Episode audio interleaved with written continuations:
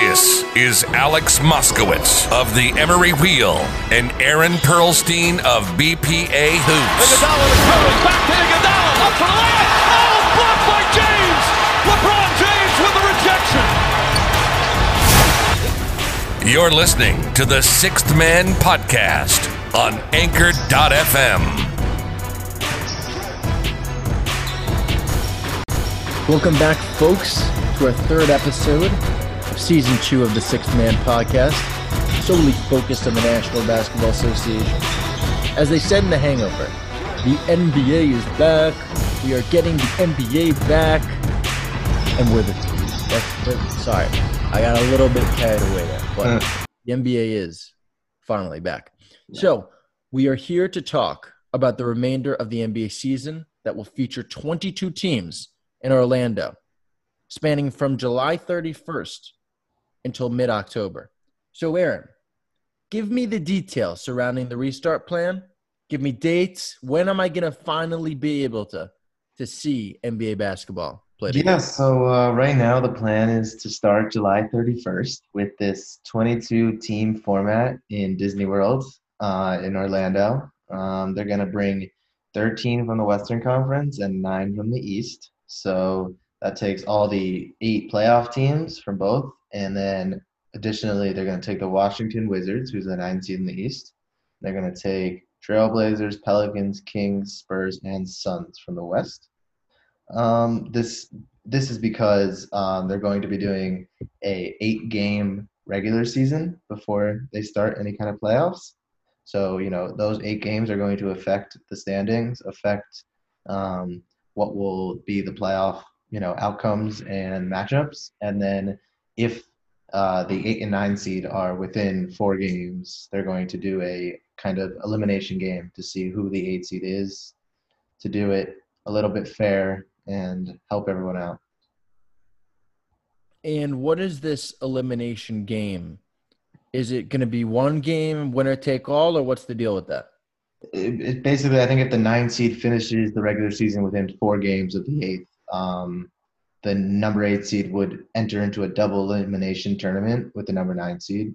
And um, yeah, I mean, I think the number eight So, seed. so basically, the nine seed would have to lose once to be knocked out, and Yeah, the eight seed would have the to number lose eight twice. seed would have to just win once. The number nine seed would have to win twice. Interesting. Yes. Very, very interesting. You know, I think obviously this is horrible situations, and people could be upset about their team isn't in it. You know, they whatever. Uh, I think this just shows how much more progressive the NBA is than every other sport. You know, they sat down, they figured it out. They didn't stop until they had a plan, and uh, we'll see some NBA basketball, regardless of how the situation or how it is. I, like we all know, this season's gonna have an asterisk next to it like always, you know, the fi- the winner of this finals is gonna like no one is really gonna take them very seriously. But um, you know, it just shows that they tried, they're figuring it out, and they're doing the best they can. And they're going to make some money too. Yes, And they're not they'll take back stupid. some of that revenue, of course. Yeah. And I mean, honestly, I'm I'm devastated I won't see the beautiful basketball played under my Knicks again this season. I'm gonna have to go nine months without seeing my my incredible franchise take the floor. Yeah, Um, I'm gonna miss RJ Barrett chucking up threes. Uh, Julius Randle shooting 27% from three. Um, hey, I don't get to see I'm gonna miss all those guys.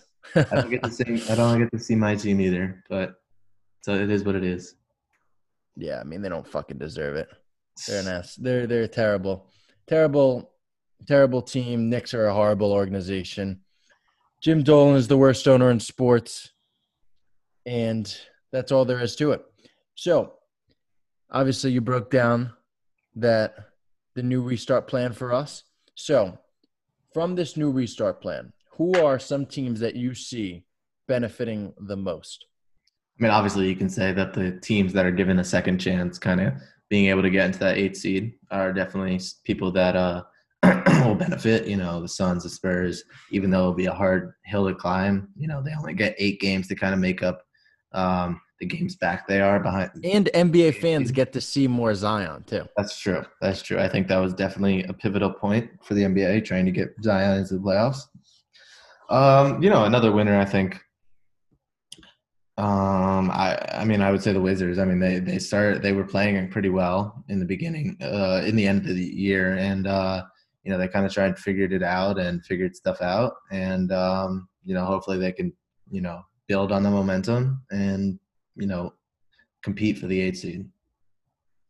Yeah, I mean, for me, obviously, you're talking about the teams on the fringe, but I'm talking about the teams in the current playoff picture mm-hmm. who could honestly make a run at the championship. Right. And one team that I see in that in the middle of that in Eastern Conference, right in the middle there, because there are a lot of teams aside from the Bucks who are kind of grouped together. And I think you go two through seven, and or sorry, two through six, and you see all those teams could end up getting to the Eastern Conference Finals. But one team in particular for me are the Indiana Pacers because I saw what they did with Victor Oladipo last season before he got injured, where they were one of the better teams. They, uh, I think they were the five seed, if I can remember correctly, mm-hmm. and they struggled down the stretch because Victor Oladipo wasn't there, their leading scorer. He had torn his ACL, and he just came back right before the restart. He played 13 games. He'd struggled a fair amount. He shot 30, 30, 39% from the field. And I think this three to four month break will do him wonders. Definitely. He'll come back strong and he'll come back ready to play. And I think the Indiana Pacers will benefit a ton because they'll have their star man back. And I think they could make a run at the Eastern Conference Finals. I don't think they'll beat the Bucks, even with Victor Oladipo, but I think they could make a run. Yeah, uh, another team for me. I mean, I think it would take a lot more than an efficient Victor Oladipo to kind of push them past. Let's see. I mean, I think they're the sixth seed right now. They are, yeah. Um, the five seed. They're the five seed. So I mean, they first have to get past Miami Heat, and then they have to go the on. Heat were play. struggling towards the end before. And they have to go play the Bucks in the conference semis. So I don't really see them going to That's conference. true, but they're right in the middle there. They could go with this eight game regular season. They could move anywhere from three to three, anywhere from three to six. More or less. That team that is that would take a lot. All those teams that are within three to four games of each other. Mm-hmm. So, another team that I see as a huge winner are the Los Angeles Clippers. Yeah. I mean, if I mean the the only loss that they had before the before during the regular season, with all their main contributors healthy, was to the Lakers. I think they were ten and one with all of their main contributors healthy. So, I mean, you saw what happened last year when when Kawhi was rested, given that he only played 60 games in the regular season, and he wreaked havoc on the rest of the league, and he he, he dominated Giannis to propel them to the finals and beyond, and to to winning the championship. So I see the Clippers as a huge winner. Also, another added bonus is that even the the most likely scenario would have been in the Western Conference Finals. You see the Clippers versus the Lakers, and even when the Clippers have home home advantage, like the arena is at least thirty percent full of Lakers fans. Yeah, at least thirty percent. Right. So they don't really have that home home advantage that the Lakers do. Right. So I think the Clippers will be huge. Um, will reap huge benefits on the fact that this will be hosted at a neutral site uh, in Orlando. And actually, to go back to it, I think one of uh, one of the teams that um, might benefit from this is you know a lot of like a team. I know people would think about this the other way, but the Utah Jazz. I know they had a lot of obviously drama to end the season with Rudy Gobert and Donovan Mitchell, and they kept saying that the team the relationship is you know they they can't fix it. But I, it seems like from sources that they've kind of figured out that they, you know, they'll play basketball together. They'll still have a somewhat of a a good relationship, and uh, I think that whole situation, even though it was bad, I think it brought the team together, and I think uh, they'll have good chemistry coming out of the break. Yeah, I could see that. I mean, you could also argue the other way Right, of course. because there needs to be a fair amount of trust in order to capture. Uh, I mean, I'm not even looking at them as an NBA championship contender, but to even get through the loaded West to the Western Conference Finals against the Lakers or Clippers Right. is going to take a lot of trust, a lot of trust between the team's two best players. So Right. I don't know about the Jazz.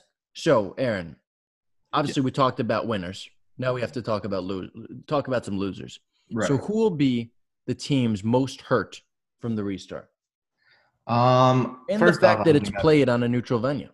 I mean, I, I would say probably the Philadelphia 76ers. Um, you know, they were 29 and 2 at home, um, you know, 10 and 24 on the road.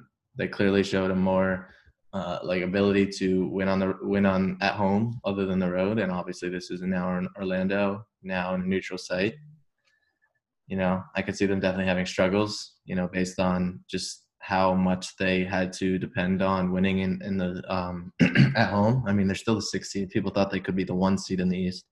Um, they did obviously under underperformed this year, and if you know if they still continue these woes away from Philadelphia, it could definitely mean struggles for them.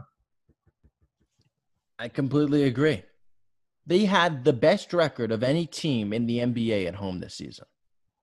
And the worst of any team in the playoffs, currently in the playoff picture, on the road. That's an insane split. And it was clear that those Philly fanatics gave them a huge boost. And, but in my opinion, the Philadelphia Sixers, they're an enigma. They are the biggest wild card coming out of this restart because obviously you look at the home road splits and you say they're playing a neutral court, they're not going to have that home home court advantage. There's no way in hell they're going to make a run. But at the same time, their big man has shown that when rested and when healthy, he's a wrecking ball. He's a force to be reckoned with. And having Joel Embiid rested because of this huge layoff between the regular season and the restarted regular season, in my opinion, could mean that the Philadelphia Sixers could will make a run in these playoffs. So they're a huge enigma for me. Uh, another team that I think will be hurt a ton from the restart is the Miami Heat, the team with the second best home record. Mhm. Obviously, they were 27 and 5 at home. And a lot of their success in general, given their lack of star power outside of Jimmy Butler, was built on team chemistry, ball movement, shooting the three. And that all comes with time. Right. And the fact that they are going to be rushed into this restart and only have eight regular season games to prepare for the playoffs, I don't think they'll get it ready. I don't think they'll get it. I don't think they will get their uh, offense fully calibrated. Definitely and also, they they struggled during the they struggled before the, the before before the season was even ended. They kind of hit a wall. So I could definitely see them losing the first round of the playoffs. I do not expect them in any way to make a run. Interesting. That's definitely, you know, obviously interesting. I think in the West, we're going to see things that we really weren't expecting to see. I mean, this, I think this whole situation has a bigger impact on people, on the team's game than people think they do. I think, you know, a lot of teams, they took a real stingy approach to this COVID 19 reaction. You know, a lot of them didn't let them practice, a lot of them didn't even let them leave the house. You know, some were a little, more flexible and kind of created some ways for them to train. But, you know, don't expect these teams to come out and just look like they did before the pandemic, you know? Especially teams that rely on the three ball and fitness. Right. Listen, Giannis Antetokounmpo didn't have a basketball hoop at his house, so he didn't shoot for a month during the pandemic. Right. And teams like the Houston Rockets, who shoot the most threes of any team ever created, Right. they need their legs and fitness in order to be successful. mm-hmm. And they struggled anyway after Clint Capela, their center, was traded. So I really do not see them as a team that can get back to the Western Conference Finals. They are definitely, definitely one of my losers. yeah. Okay. Thank you so much for listening to us break down the NBA uh, and its restart. The new plan that Woj has recently or uh, just broke to us today. Yep. So uh, we will see you next time. Thank you.